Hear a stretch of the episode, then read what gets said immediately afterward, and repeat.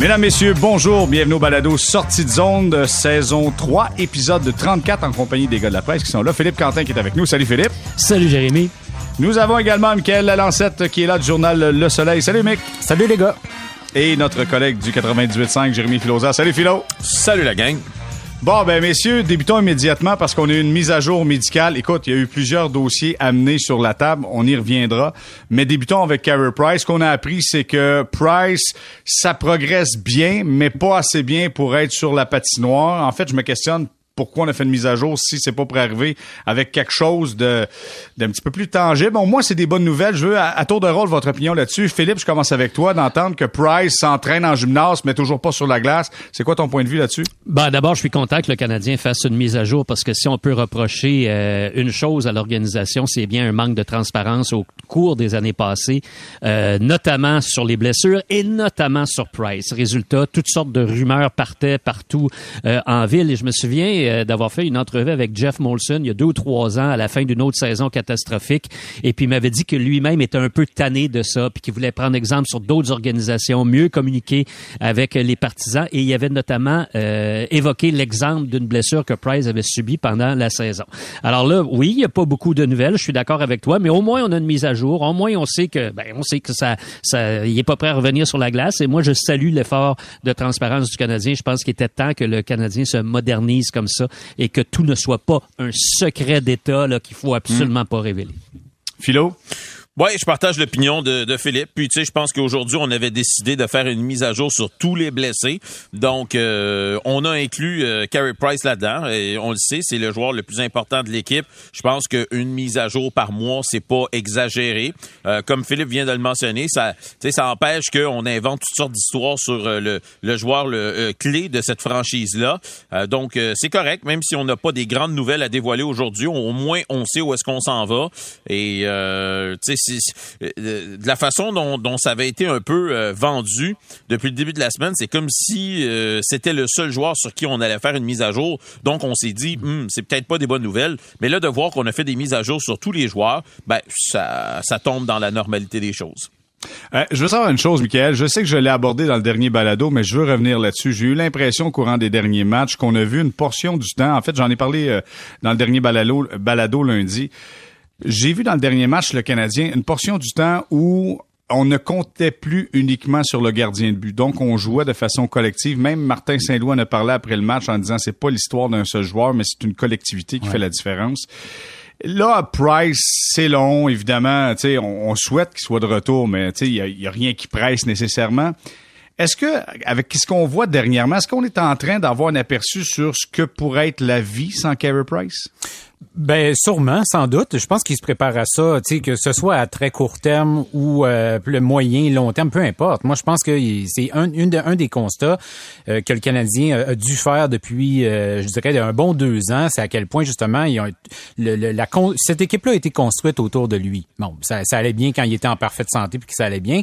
Quand ça s'est mis à, moins bien aller du point de vue de sa santé, les blessures, à la récupération qui se faisait pas au rythme qu'on voulait, c'est là que ça a remis dans, ça a remis un petit peu dans, dans la face du Canadien, le, le, le, le modèle d'équipe que c'est que c'est devenu. Puis je pense que tu sais, peu importe combien de saisons qui restent à Price, s'il en reste en termes de saison, il euh, faut essayer de, de, de changer peut-être cette euh, ce, ce, ce, ce, format-là parce que c'est c'est pas vraiment comme ça que les équipes gagnent dans la Ligue nationale. Voilà, tout le monde gagne la Coupe Stanley. Ça c'est la première chose. Deuxième élément, en l'espace de même d'un mois, les paramètres ont quand même changé par rapport au gardien de but. Tu sais, dire que le dossier Price n'est pas important, c'est pas ça, mais les arrêts sont là en ce moment de Montembeau, de Hammond.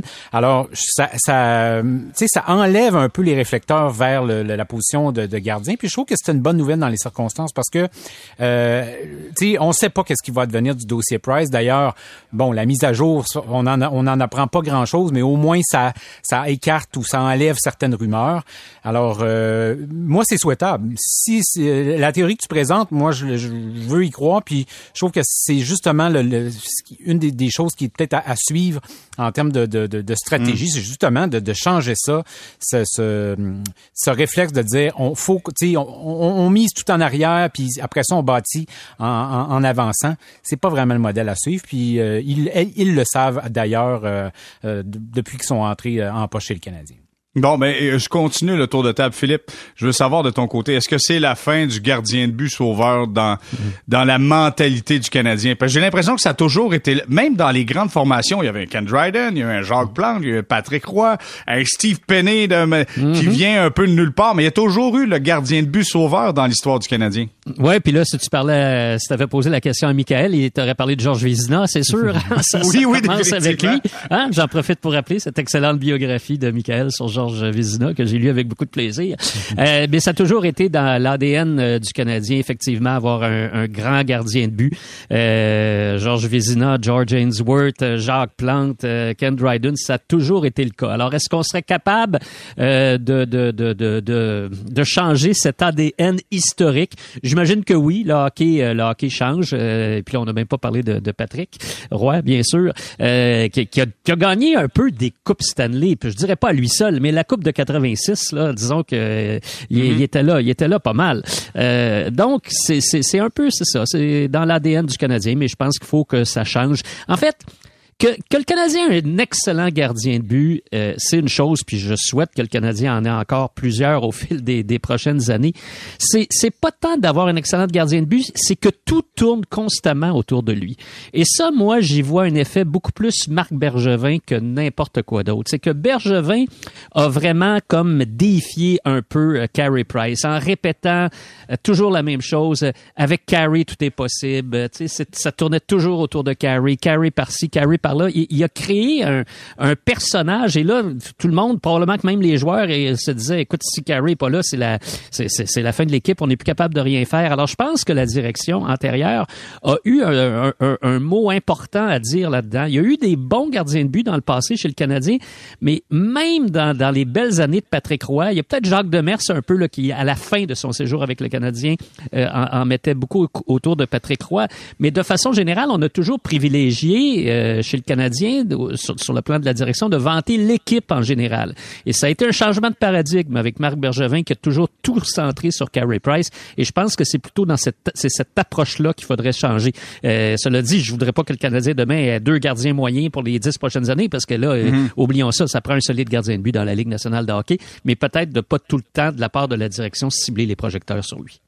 En tout cas, du moins que ça paraisse pas trop sur la masse salariale, parce que disons que le 10 millions de Carey Price nous dit hors de tout doute que c'est lui le joueur le plus important euh, de la formation. Bon, Jérémy, j'aimerais que est-ce qu'on peut faire ensemble, parce que je l'ai sous les yeux, je sais pas si toi tu as mm-hmm. l'information, mais un petit résumé là, des blessés, qu'est-ce qu'il y a eu aujourd'hui, qui est là, qui est revenu, parce qu'on a eu des craintes importantes là, pour Josh Anderson dans le dernier match qui a reçu une rondelle en plein visage. Ben écoute, dans le cas de Josh Anderson, là, il, il sera de retour euh, au jeu pour le match de demain. Ça, c'est la bonne nouvelle. Donc clairement, c'est pas si grave que ça. Il s'est entraîné avec le reste des joueurs. On a aussi appris que Mathieu Perrault va effectuer un retour au jeu euh, dans le match de demain face aux sénateurs d'Ottawa. Les autres joueurs, euh, dans la grande majorité, il n'y a pas de retour prévu sous peu. Il y a quelques joueurs qui s'approchent d'un retour euh, qui s'entraînent sans contact. On peut penser à Joel Edmondson, par exemple. Euh, ensuite de ça, il y a Joel Armia aussi, euh, qui pratique sans contact. Ensuite, il y a des joueurs qui, qui s'entraînent sur la glace, mais ne sont pas près d'un retour. Jake Allen, Carey Price, on vient d'en parler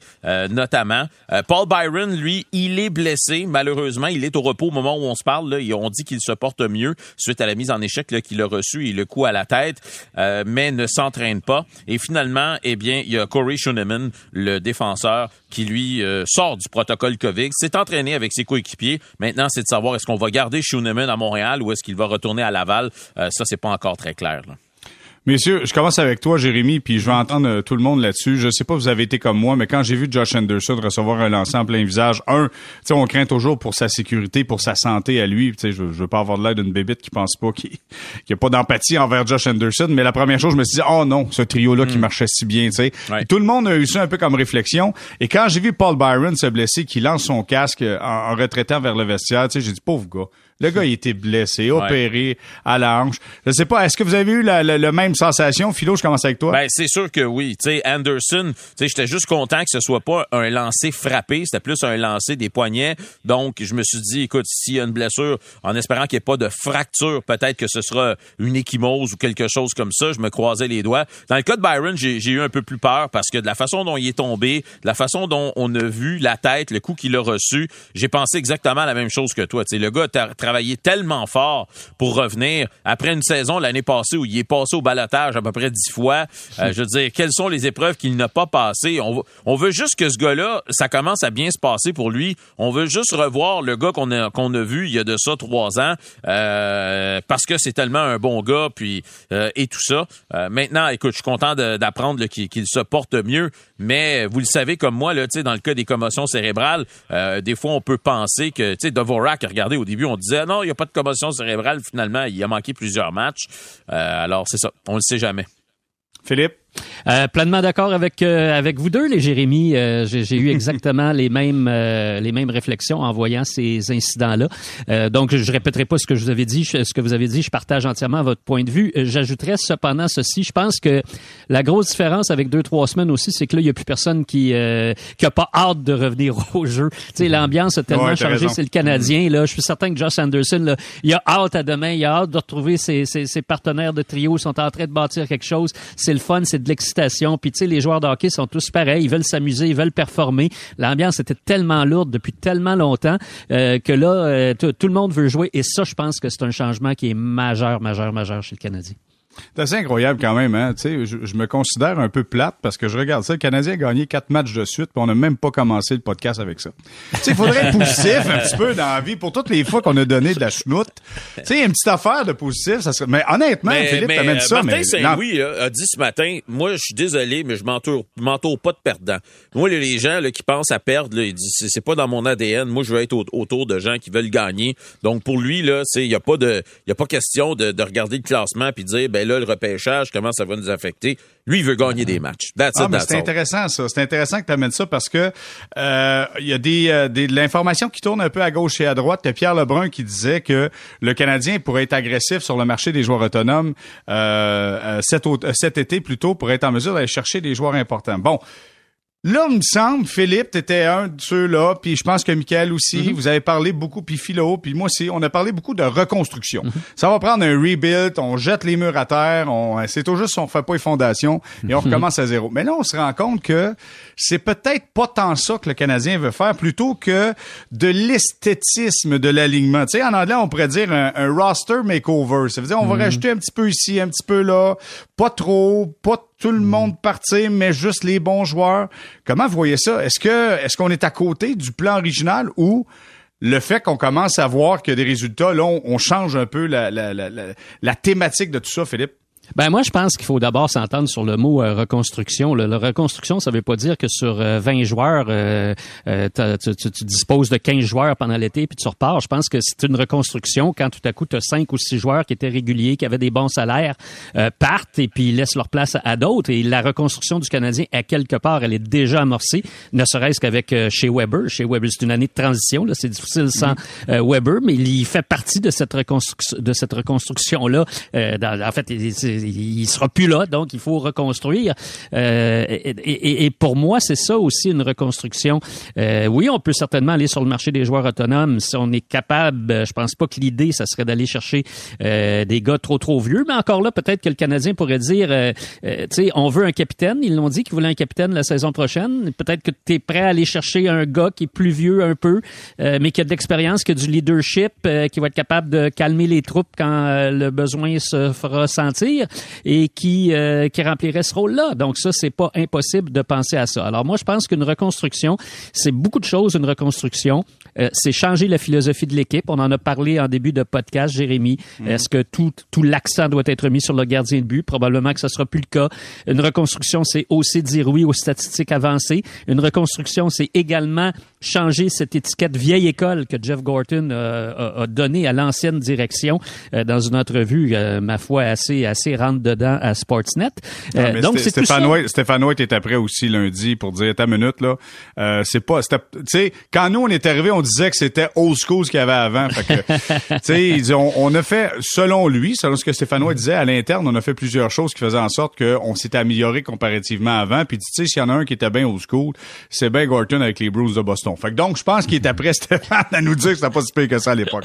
ouais, c'est correct. Stéphane défend son, son, son turf puis l'administration pour laquelle il a, il a, travaillé. Mais moi, je trouve ça quand même intéressant que la nouvelle équipe en place euh, apporte des arguments comme ceux-là puis que, tu sais, laisse entendre la, la, la relation qu'on avait avec euh, les, les, les, familles des joueurs, spécialement en temps de COVID. Est-ce que tout ça était optimal? Je trouve mm-hmm. qu'on pose des questions intéressantes et qu'il y a clairement un désir de modernité chez le Canadien. Et pour moi, ça aussi, c'est la reconstruction. Euh, en fait, ce que je veux dire, là, pour résumer, la reconstruction d'une équipe de hockey, c'est pas seulement sur la patinoire. La reconstruction, c'est dans la philosophie, dans l'attitude de la direction et dans l'ensemble des gestes qui vont mener à composer une équipe qui va aller sur la patinoire. Mais euh, puis, euh, Michael, je veux t'entendre. J'ai l'impression que quand on dit reconstruction, tout le monde se dit, ok, ça, ça sera les trois prochaines années. On fait pas les séries, on va chercher des choix de premier tour. Il y aura pas personne dans les estrades, ça va être plate à écouter. Il me semble que c'est pas ça quand on est dans une business du sport comme le hockey. Tu peux pas envisager tant que ça d'être dans les bas-fonds du classement. Tu sais, t'es pas à Buffalo ou t'es pas avec les Hurricanes de la Caroline. Non, il y a la réalité du marché, il y a pas de doute là-dessus. Moi, il y a trois points là-dessus qui sont comme essentiels et ça veut, ça implique pas nécessairement justement de jeter les murs par terre puis de recommencer à zéro. Premièrement, tu dois euh, évaluer ton personnel puis, puis évaluer le réel désir de, de chacun de rester à Montréal, d'être à, à Montréal pour les trois, quatre prochaines années au minimum.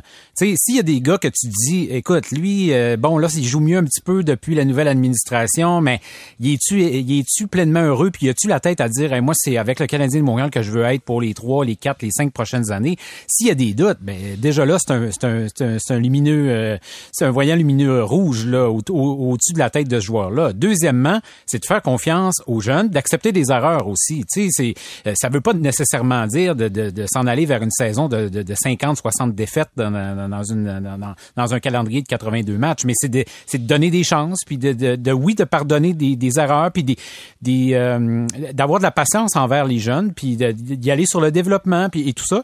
Et le troisième aspect, c'est de, de réévaluer euh, les éléments autour desquels tu veux gagner. Tu sais, tu dis c'est qui mes leaders, c'est qui euh, les joueurs autour de desquels je veux construire, je veux établir les bases solides pour dire ce gars-là, on va arriver en séries éliminatoires, ça va être notre leader, ça va être notre meneur. Là, dans les derniers mois, on se posait des questions sur pas mal de joueurs. Tu sais, à se dire, c'est-tu vraiment un, winner pour reprendre l'expression de Martin Saint-Louis cette semaine? Là, dans les dernières semaines, depuis quelques matchs, il y a des gars qui nous montrent des choses différentes de ce qu'on avait vu depuis le début de la saison. Mais euh, est-ce que c'est là pour tenir? Est-ce que ça va être ça encore dans, dans, six mois, dans un an? C'est ça la question. Puis, fait que moi, je pense, mis ces trois, ces trois éléments-là mis ensemble, pour moi, ça fait partie de la reconstruction. Puis t'as pas besoin de perdre 50, euh, 60 fois dans l'année pour dire que tu as réussi ta reconstruction. Si ton noyau est solide, puis ta, relance est, bonne, puis elle va être, elle va être là pour 2, 3 ans, 3, 4 ans, ben c'est mandat, c'est mission accomplie, de bon point de vue à moi. OK. Philo, je veux savoir, toi, t'es pas un gars de demi-mesure. Toi, c'est blanc ou c'est noir? Oui. Euh, on parle de reconstruction, là. Je veux dire, tu veux-tu un petit peu niaiser en allant chercher un joueur autonome ou tu veux qu'on reparte ça de moins choix repêchage? Amenez-moi Shane Wright pour on aurait les premiers choix pendant deux, trois ans pour on part en business? Écoute, cette année, moi, là, je m'étais fait au fait que le, le, Canadien allait finir parmi les derniers. Donc, je suis prêt à toffer, comme on dit, un autre deux mois, là, pour qu'on se rende là où on doit être pour aller chercher un bon choix Par contre, ce que je peux vous dire, euh, c'est que j'ai réalisé à quel point je suis pas capable de regarder une équipe moribonde et pourrie de même. Tu sais, je veux dire, c'est, j'en ai horreur. Puis de me dire, là, on va faire ça pendant 2, 3, 4, 5 ans, Oublie ça, oublie ça, oublie ça. C'est, intolérable ici à Montréal dans un marché où on ne parle que de ça. Si on était à New York où il y avait trois, quatre, cinq autres équipes puis qu'on parlait de toutes ces équipes-là, ce serait différent. Mais ici, c'est intolérable comme situation. Je pense que là, il y a, y a, deux choses. Là. On a vécu les deux extrêmes dans les six derniers mois. Une participation à une finale de la Coupe Stanley et un club bon dernier dans la ligue. Où est le Canadien là-dedans? Parce qu'il n'est pas à une extrême, puis il n'est pas à l'autre non plus. Donc, il faut que tu évalues ton équipe pour te dire, on est où exactement? Est-ce qu'on est plus près de l'équipe qui s'est rendue en finale de la Coupe Stanley ou est-ce qu'on est plus près de l'équipe qui finit euh, dernier euh, dans la Ligue nationale? à partir de ce moment-là, c'est là que tu prends des décisions à savoir dans quelle direction on s'en va. Moi, je pense que les gars, on a mal commencé l'année à cause de toutes les raisons qu'on connaît, la courte entre-saison et tout ça. Et on n'a jamais, on, a, on, a été en mode rattrapage depuis ce temps-là. Pour moi, le Canadien est pas aussi mauvais qu'on l'a vu dans les trois, quatre premiers mois de la saison. Et, et sur, et c'est c'est sur cette, cette conclusion-là que je pense qu'on devrait commencer à travailler pour l'avenir. Oh, c'est intéressant. J'aime ça, Philo. Moi, je veux savoir, Philippe, le Canadien se trouve où entre ceux qui ont en finale de la Coupe Stanley et ceux qui sont qui ont été bons derniers parce que là je pense que l'Arizona a trouvé le moyen de devancer le Canadien au dernier rang de la Ligue nationale. Mais il est où le Canadien entre les bas fonds de la Ligue et la finale de la Coupe Stanley? Ben, il est plus proche des bas-fonds que des finalistes de la Coupe Stanley. Ça, pour moi, oh. c'est évident. Euh, la, la, raison principale, bien sûr, c'est que Carey Price n'est pas là, puis on ne sait pas dans quel état euh, Carey Price va revenir s'il revient. Alors ça, on en a parlé tantôt, on reviendra pas là-dessus, mais euh, entendons-nous, le, parcours du Canadien en séries éliminatoires l'an dernier, c'est que les astres se sont alignés de façon extraordinaire. Et, et Carey Price a été extraordinaire. C'est lui qui a conduit le Canadien à la victoire contre les, les, les Maple Leafs de Toronto en première ronde. Le Canadien était à un match de l'élimination. Euh, et cette fois-là, ben Bergevin a eu raison. Avec Carey, tout est possible. C'est arrivé une fois en dix ans, mais c'est arrivé euh, l'an dernier. Pas jusqu'au bout, mais, mais pas loin. Alors, euh, mais une fois que Price n'est plus là, une fois que Weber n'est plus là, ça change l'équipe de façon très, très claire. Une fois que Corey Perry est plus là, une fois que Philippe Dano est plus là. Alors, moi, je pense qu'on peut pas comparer le Canadien qui est, qui est allé en séries éliminatoires avec le Canadien d'aujourd'hui. T'enlèves quatre éléments essentiels. Perry, c'est une influence majeure dans le vestiaire. Là. Pour moi, c'est pas un, un hasard si pendant des années, avec des, des, des Price et des Weber, le Canadien n'a absolument rien fait, a été écarté des séries éliminatoires, arrive Perry. On l'a vu dans les commentaires des joueurs l'an dernier. Perry a changé la dynamique de cette équipe-là. Et on l'a même vu quand il est parti, quand Caulfield a été renvoyé à Laval cette année. Perry joue même plus pour le Canadien, puis il l'a appelé pour lui donner un, mm. euh, un mot d'encouragement. Alors, son influence était majeure. On a laissé partir Dano, qui était un gars essentiel dans cette équipe-là, plus euh, les, les deux meilleurs joueurs. Alors, c'est plus la même équipe. Alors, l'équipe qui est sur la glace aujourd'hui, c'est une équipe qui, à mon avis, a donné à peu près sa, réelle valeur. Puis là, ben, il y a eu un élément de, négativisme qui s'est embarqué. Puis là, on n'est plus capable de s'en sortir. Ça va mieux depuis que Martin Saint-Louis est arrivé. Mais écoutez, il y a des faiblesses énormes dans cette équipe-là en défense, euh, au centre, euh, devant le filet, encore des gros points d'interrogation. Euh, aux ailes aussi, c'est une équipe qui, qui a besoin d'un sérieux débroussaillage. OK, bon, mais je trouve ça intéressant parce que Martin Saint-Louis a dit, euh, puis je pense que c'est Michael qui en a parlé tantôt, il a dit, tu sais, dans ce vestiaire-là, après la victoire de 4-0, il y a des winners dans ce, dans ce vestiaire-là. Moi, je veux savoir, est-ce que Martin Saint-Louis a la berlue? On fait comme au banquier, on s'arrête quelques instants, puis on prend votre réponse au retour. Merci d'être avec nous, Balado Sortie de restez là.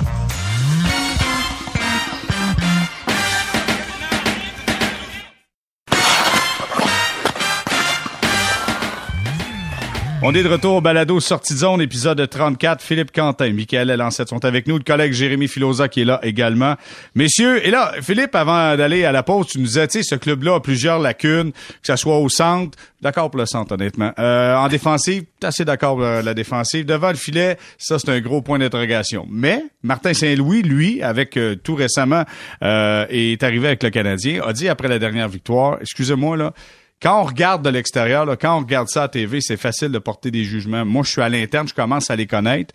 Et ce que je vois, là, c'est qu'il y a beaucoup de winners dans cette équipe-là. Il dit quand tu gagnes 4-0 puis il y a des gars qui bloquent des lancers, euh, ça dit beaucoup de choses pour moi. Bon, je veux savoir, est-ce que Martin Saint-Louis est déjà tombé en amour avec son vestiaire? Est-ce qu'il y a Berlu? Y a-t-il la misère avec ses lunettes? Qu'est-ce qui se passe?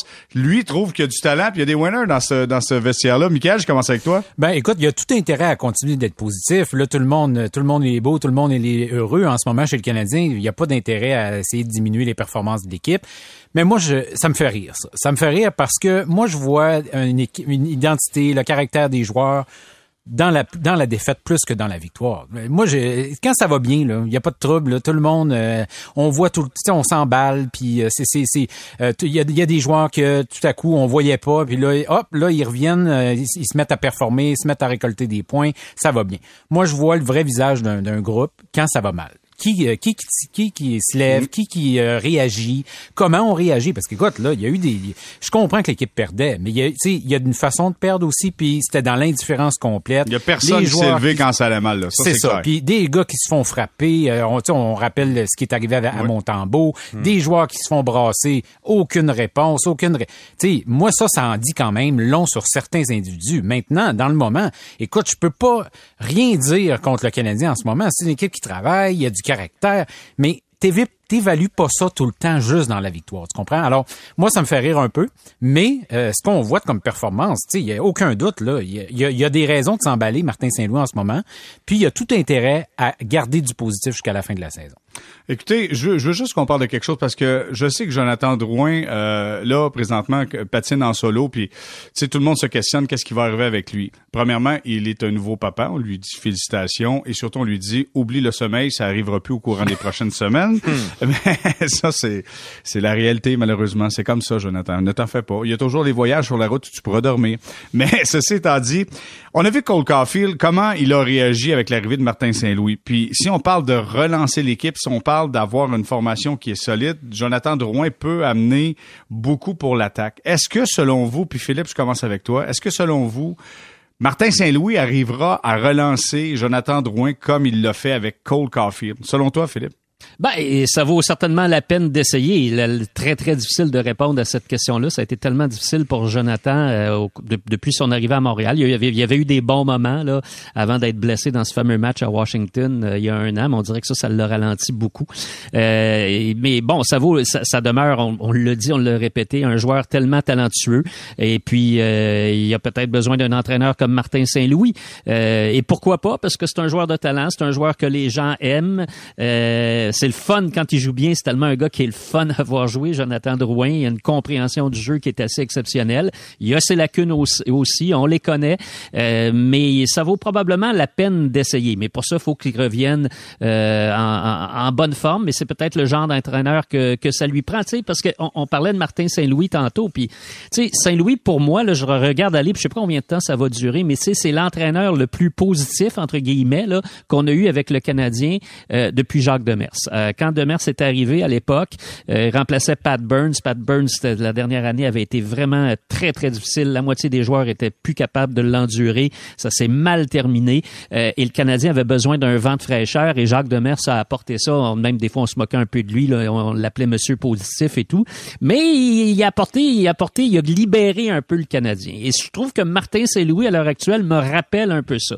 Il remplace un coach qui, manifestement, là, c'est dommage, mais ça fonctionne pas, puis il avait pas mal perdu son vestiaire, puis il arrive avec une attitude différente. Alors, ça transpose sur, sur les joueurs. Euh, tu disais tantôt d'entrée de jeu, tu posais la question à Michael, Jérémy, est-ce que Martin Saint-Louis est en train de tomber en amour avec son vestiaire? Ben, je sais une chose, c'est que ce vestiaire-là, il avait besoin d'amour. Puis là, Martin Saint-Louis en donne. Ça fait que ça, c'est bon. Est-ce que ça peut se rendre jusqu'à euh, Jonathan Drouin? Ben, moi, je dis ça vaut la peine d'essayer.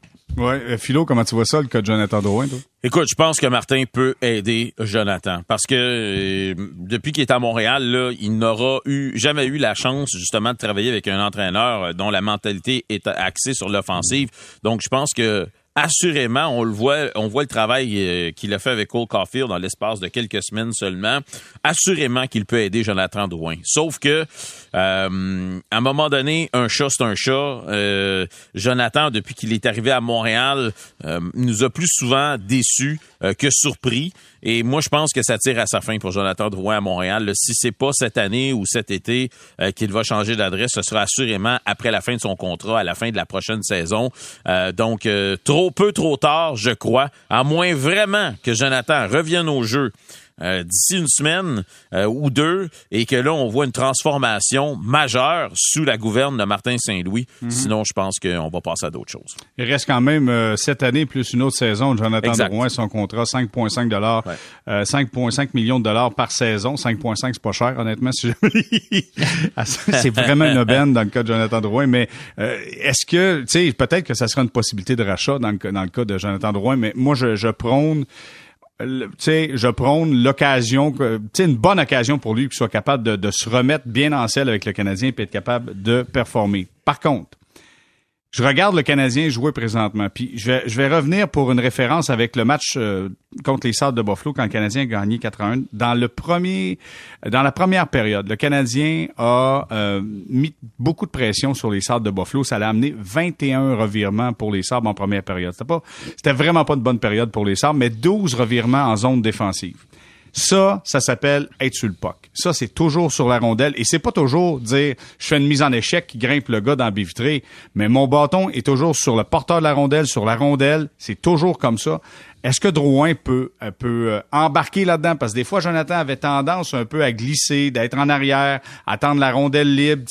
Et quand il est impliqué, il est vraiment bon. Mais quand il est pas impliqué, des fois, il est passager. Je veux savoir euh, comment tu vois ça, Michael, toi, le style de jeu présentement du Canadien? Drouin fit là-dedans et est-ce que le Canadien peut poursuivre ce style de jeu-là? Parce que c'est un rythme vraiment élevé qu'on demande aux joueurs du Canadien présentement? Ah, ça va être difficile pour le Canadien parce que c'est pas une grosse équipe physiquement, puis c'est exigeant là, de euh, d'étirer ça sur plusieurs semaines, mettons, jusqu'à la fin de la saison. Ça va être difficile, mais en même temps, en ce moment, il y a une adrénaline. Alors, ils vont surfer là-dessus le temps que ça va que ça va durer. Je ne sais pas combien de temps, mais moi, je pense que ça va être difficile. Et pour Drouin, moi aussi, j'aimerais ça là, que qu'il y ait un déclic avec Martin Saint-Louis, que le système, que peu importe le, style de jeu du Canadien, euh, que, que ça le relance, mais euh, j'y crois plus ou moins. Parce que premièrement, il n'a jamais joué ce style-là. Alors, junior, peu importe, euh, Ligue nationale, dans la Ligue américaine, il n'a jamais joué ça. Il le fait un peu à certains moments donnés, mais ça, ça a jamais été sur le sur du plus long ben, terme, quelque chose de stable. Michael, il y avait une séquence. Il y a eu une séquence vidéo, souviens-toi, quand il était avec Halifax, la séquence où pendant quoi, une minute et demie, il ben, contrôle tout ce qui se fait en territoire offensif avec des mises en échec. C'est ça. C'est à peu près tout, là. Exactement. Puis c'était contre une équipe qui était la, moribond. Je pense que c'était Batters, ma mémoire est bonne, là. Euh, puis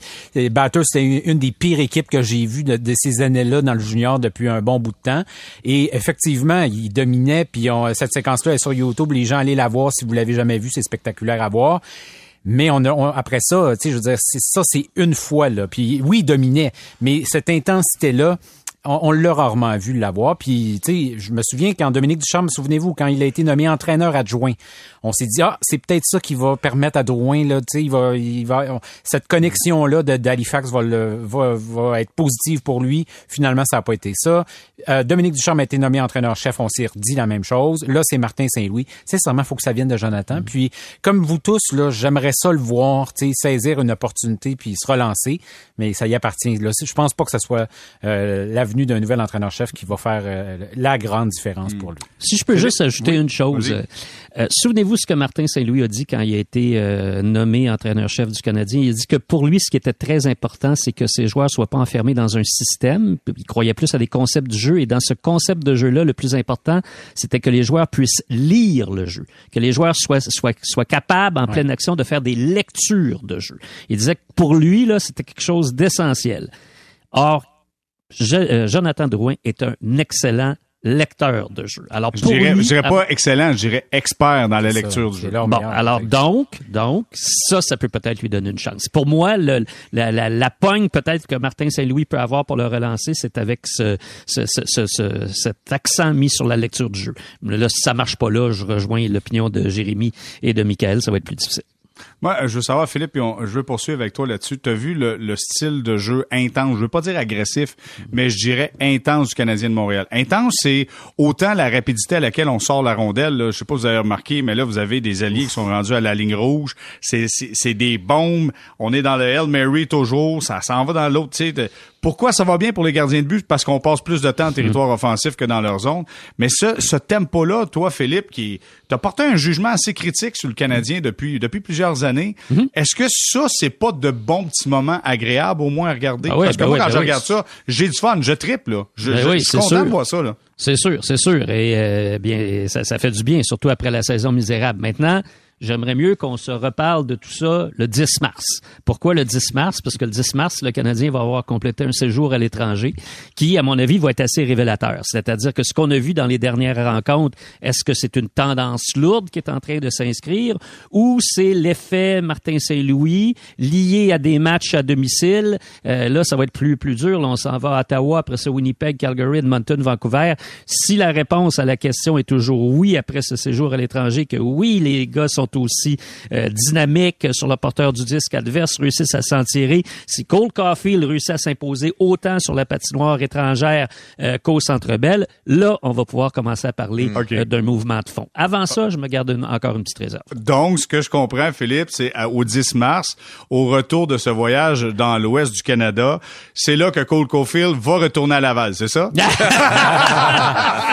je pense pas qu'il va retourner à Laval. Mais même pour lui, ça serait le fun qu'il montre qu'il est capable de bien jouer à l'étranger. Ça, il l'a pas fait souvent depuis qu'il est, qu'il est- en tout cas cette saison. Et ça serait le fun qu'il le montre pour lui, pour sa propre confiance. De dire, hey, même si, euh, tu sais, tout à coup, je me fais, euh, tu sais, je me fais ramasser d'aplomb au début de match, une patinoire étrangère, ça vient dur, je suis capable de rebondir. Pour lui, ça serait bon. Ah, définitivement. Bon, hey messieurs, vous savez que le Canadien samedi va affronter les sénateurs d'Ottawa et maintenant chez le Canadien, nous avons de Hamburglar, l'ancien euh, l'ancien Hamburglar des sénateurs qui est maintenant Andrew Hammond avec le Canadien de Montréal.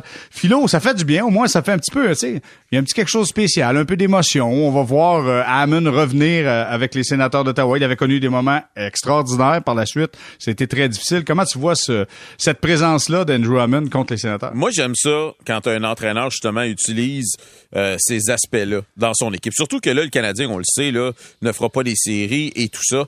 Tu as une chance unique de donner à un joueur une opportunité et une motivation supplémentaire d'essayer de faire gagner son équipe. En plus, Andrew Hammond, il l'a quand même mérité. Martin Saint-Louis l'a dit ce matin. Il a connu un bon match lorsqu'on s'est servi de lui il y a de ça euh, quelques jours. Et euh, Hammond vraiment apprécie le geste euh, de Martin Saint-Louis. Il en a parlé ce matin dans son point de presse. Il a dit, dès que j'ai été échangé à Montréal, la première chose que j'ai regardé, c'est est-ce qu'on joue à Ottawa bientôt? Sais, c'est son ancienne équipe. Euh, il, il a mentionné à quel point cette communauté-là euh, l'avait accueilli à bras ouverts et, et, et avait été extrêmement chaleureuse envers lui. Puis ce matin, Martin Saint-Louis a dit, c'est une question humaine aussi. Puis il dit, je, je sens aussi que dans mon vestiaire, les joueurs veulent permettre à Hammond de retourner là-bas puis de gagner un match. Donc, il va se servir de ça, c'est certain.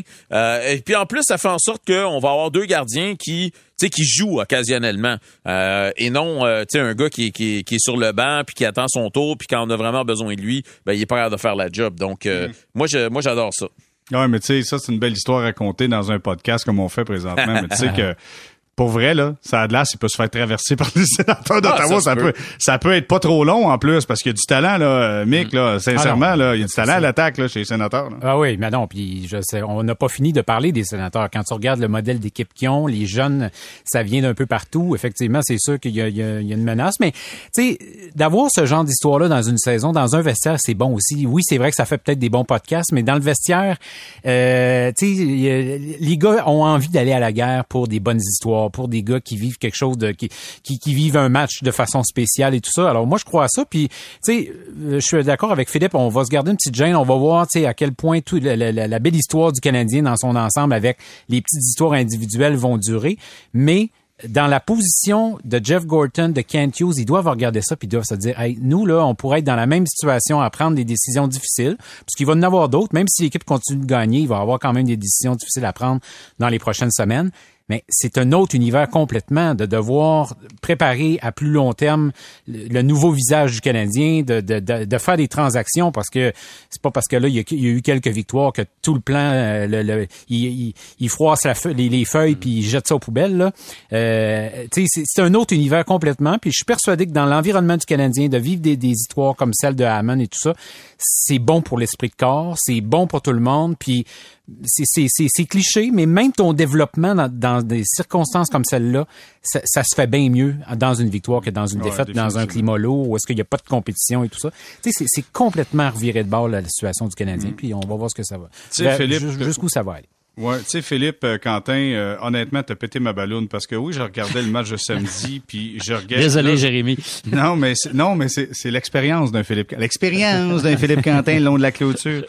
Mais t'as tellement raison, là. Au retour de ce voyage-là, on aura vraiment une meilleure image du Canadien. Là, c'est cute, t'es à domicile, t'as le dernier changement. Euh, t'es pris par un mouvement émotif, t'as un coach qui arrive, qui te donne confiance, qui te tape dans le dos, qui dit que t'es bon. T'as des clubs qui connaissent, qui te prennent un peu à la légère quand ils arrivent contre le Canadien parce que tu perds depuis le début de l'année, puis tes gardiens de but font pas le job. Mais là, tu vas affronter les Jets de Winnipeg, tu vas affronter Calgary qui n'avait gagné 10 avant de perdre hier, Mhm. euh, les Oilers d'Edmonton qui se retrouvent, les Canucks de Vancouver qui se, qui se battent pour une place en série de fin de saison. Fait que donc, euh, j'ai hâte de voir quel visage aura le Canadien après ces, Mhm. après ces matchs-là sur la route. Moi, je pense que, comme tu le mentionnais, Philippe, ça peut faire une grande différence sur le reste de la saison. Ce voyage-là est un voyage tellement important, Philippe. Je suis content que tu l'aies souligné. Je te remercie. Ouais, et ça se peut que ça soit positif, là. Hein? Euh, Je souhaite, je, dis pas que le Canadien va, va, va, va, va revenir avec un voyage désastreux. Et si c'est positif, ben euh, tant mieux. Euh, Il y a des atouts, puis le Canadien part certainement pour la première fois dans un voyage cette saison avec de l'enthousiasme. Hein. C'est pas arrivé euh, de, de la saison.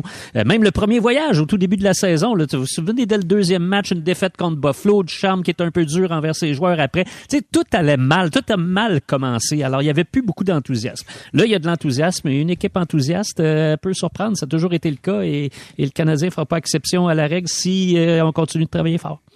Bon, ben messieurs, on va s'arrêter quelques instants. Et je sais qu'aujourd'hui, la question a été posée en point de presse à Martin Saint-Louis, à savoir, tu sais, là, tu gagnes, mais tu sais, il y en a qui disent, ouais, faudrait pas que tu gagnes trop parce que le repêchage, c'est à Montréal, on voudrait avoir le premier choix. C'est là que, Philo, tu nous disais, Ouais. euh, Martin Saint-Louis, qu'est-ce qu'il a dit? Dis-moi, je suis là pour, qu'est-ce qu'il voulait, lui? Moi, je gagner. m'entourerai jamais de personnes qui pensent comme ça. Je vais avoir des gagnants autour de moi, puis il dit, lorsqu'on a une attitude gagnante, plus souvent qu'autrement, on est récompensé. Bon, ben voilà. Donc, euh, je suis pas là pour perdre, je suis là pour gagner. C'est les mots de Martin Saint-Louis. Sauf que, il y a un premier choix lors du prochain repêchage qui fait parler beaucoup de gens. Son nom, c'est Shane Wright. Puis là, au courant des derniers jours, on se disait, bon, ben Shane Wright, ça se peut que je sois le premier. Ça se peut, peut-être qu'il perd des plumes.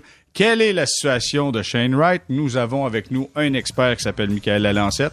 On s'arrête quelques instants pour retour. On va le savoir, là. Shane Wright, ça sera-tu le premier ou ça sera pas le premier? Restez là.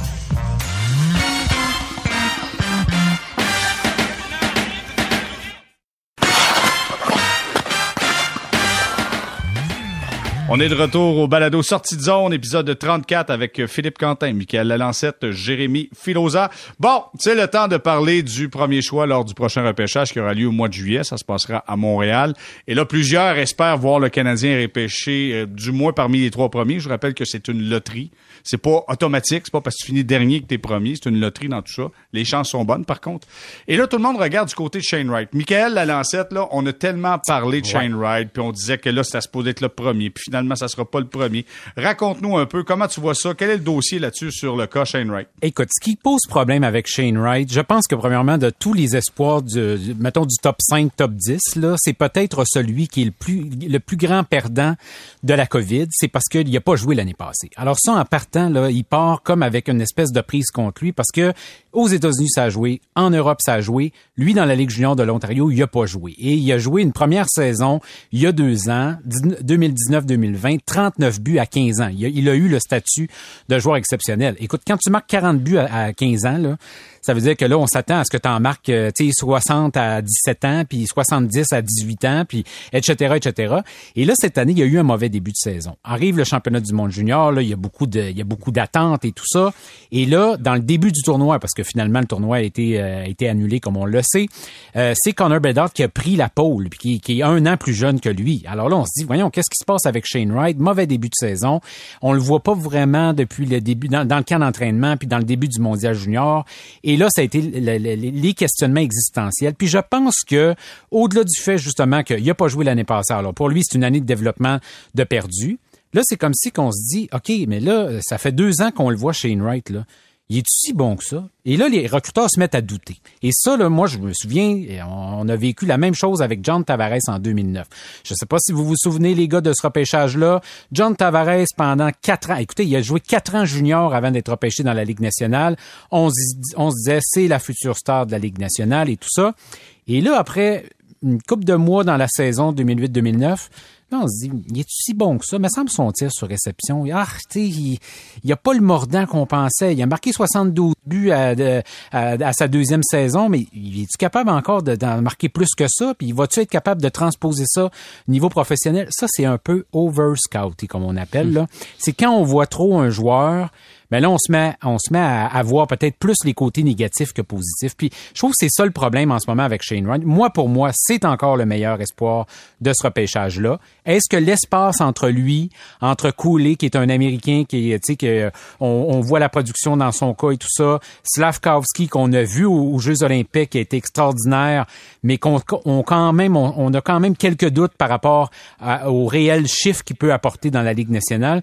Là, c'est comme si on se, on se met à tout mélanger ça et il y a de l'incertitude, puis on aime ça les luttes. On aime ça dire, bon, ah comme en 2008-2009, c'est-tu Victor Edmond qui va ravir le numéro un à Tavares? on l'a vécu à chaque année. Moi, je trouve qu'en ce moment, là, Shane Wright, il perd beaucoup un, à cause de son année de repêchage de l'année passée, son mauvais début de saison. Mais depuis un mois, j'ai regardé deux matchs là, dans, dans les deux dernières semaines. Il a été très bon. C'est comme si on n'en parle plus. sais, il fait des belles choses sur la glace, puis on n'en parle plus. On est habitué de le voir comme ça, fait qu'on n'en parle pas. C'est ça, exactement. Puis, tu sais, euh, il y, a, je pense qu'il n'y a aucun doute, l'espace s'est rétréci. Mais tu sais, quand je lis des recruteurs qui disent c'est pas une bonne année pour repêcher premier. je m'excuse, là, mais je veux dire, tu regardes dans les dix dernières années dans la Ligue nationale, le, numéro un a pas toujours été un joueur générationnel. Ça, je, je, je mm. reconnais ça. Mais regarde le top 3, là. Il y a tout le temps un gars dans ce top 3-là qui a été un joueur d'impact dans la Ligue nationale. Puis je pense que Shane Wright, il va appartenir à cette catégorie. Mais Philippe, euh, écoute, euh, le Canadien peut pas faire pire, honnêtement. il peut pas faire pire. au repêchage. Au repêchage, tu sais, là-dedans, tu vas en pogner un, d'après moi. Ça, ça, devrait être bon, là. Ça serait difficile, mais euh, en revanche, la pression va tellement être forte parce que justement, sous l'ancienne administration, ça a été beaucoup, beaucoup critiqué avec raison, les choix au repêchage. Donc, s'il y a un secteur où il faut que le duo Gorton Hughes euh, améliore la performance de l'équipe, c'est au repêchage. Alors, et, et c'est pas un repêchage facile pour ça, pour tous les arguments que Michael vient de soulever. Il y a des doutes face à Shane Wright. Euh, est-ce qu'il est va être un joueur qui va changer, capable de changer une équipe ou pas? Est-ce qu'il y en a un qui euh, pourrait surprendre? Est-ce qu'il y a un, tu sais, là, il y a le jeune Slovaque, là, Savlovski, qui vient de, de, de, de, faire son entrée dans le, dans le palmarès des meilleurs espoirs. Euh, donc, c'est pas clair, là, à l'heure actuelle. Mais non, le Canadien, théoriquement, euh, ne peut pas faire euh, ne peut pas faire euh, pire, mais c'est un gros gros gros gros gros défi pour l'organisation. Je veux savoir, Michael, quand on voit au 28e rang, là, j'ai un mock draft sous les yeux, là, quand on voit, je pense que c'est Jack Hughes qui est là, ça, c'est le fils de Kent Hughes, c'est ça? Euh, oui, c'est le, c'est pas le, le, le, Jack Hughes, c'est le fils de, de, Kent Hughes, effectivement. OK, parfait. Philo, écoute bien, là. Donc, au 28e rang, on voit les Rangers de New York sur un mock draft, là, sur euh, ce qu'on, ce qu'on, euh, c'est une prédiction. On voit que les Rangers de New York repêcheraient Jack Hughes. Le Canadien a un choix, un choix conditionnel, le 25e. TDG du Canadien de Montréal, Philo, tu repêches ton gars, 25e rang? Boy.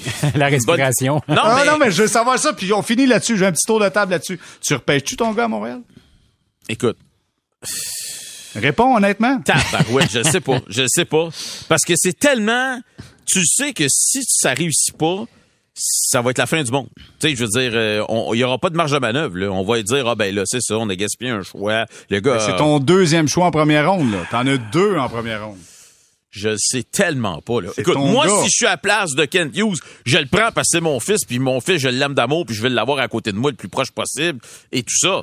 Euh, en même temps, je pense que euh, les, les, les, plus grandes têtes autour de moi vont probablement me dire, laisse-les aller ailleurs, ça va être bien plus simple pour lui de se développer ailleurs qu'ici, sous ton ombre, euh, où euh, tu sais tout est sous les réflecteurs, et, et, si jamais tu fais un pas de croche, puis t'es pas sanctionné ou quoi que ce soit, on va toujours dire qu'on fait du favoritisme avec toi. Donc, euh, fait que je comprends que tu repêches pas ton gars. Mon cœur dit oui, Ma tête dit non. Parfait. Philippe, est-ce que tu repêches ton gars si t'es DG du Canadien? Ben, c'est délicat. Tu sais, je me souviens de l'histoire euh, des Geoffrions. Hein, tu sais, quand Bernard Geoffrion avait, avait été nommé entraîneur du Canadien en 1979. Euh, c'est l'année où Danny Geoffrion, qui avait signé avec les Nordiques dans la MH, est retourné avec le Canadien et ça avait été extrêmement compliqué euh, pour les deux hommes de gérer cette situation-là. Euh, très, très, très, très difficile. Ça a été pénible pour Boum Boum lui-même. Ça a été pénible pour son fils aussi. Alors, il y a toujours euh, un, danger à faire ça. Maintenant, il faut prendre le meilleur joueur euh, disponible. Donc, c'est délicat.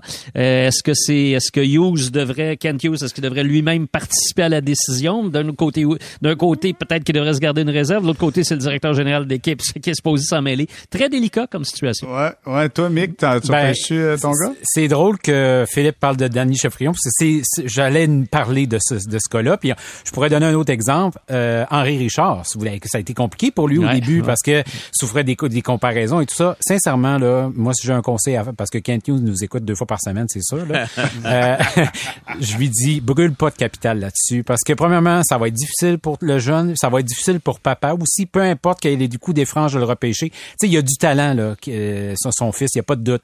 Mais il y a tellement à perdre. Puis euh, à la limite qu'il soit repêché ailleurs puis qu'un jour il aboutisse à Montréal, tant mieux, ça peut faire une belle histoire. Moi, je m'aventurerais pas là-dedans. Je peux-tu finir avec une petite blague? Vas-y. Moi, je sais comment qu'on va trancher. Comment? Il parle du français? Ah! Parle pas français, va-t'en. Voilà. Et voilà, on vient de trancher le débat. Mais Voilà. moi vous dire, moi si c'est mon gars, je le repêche chez le directeur général du Canadien. je le repêche parce que je sais que ça arrivera jamais, donc je peux dire absolument n'importe quoi. Voilà qui conclut ce balado sortie de zone. Philippe Quentin, toujours un plaisir. Merci d'avoir été là. Salut, Philippe. salut tout le monde. Merci. Merci Bye beaucoup. Michael. C'était bien agréable encore une fois. Merci. Salut, à bientôt. Jérémy Filosa, plaisir de se retrouver au Salut. Jérémy le midi. Merci, Philo. Voilà. Bon week-end, tout le monde. Bye bye. Merci. Voilà qui, con- ce qui cet épisode 34 du balado sortie de zone et on se retrouve dès lundi. Merci d'avoir été avec nous.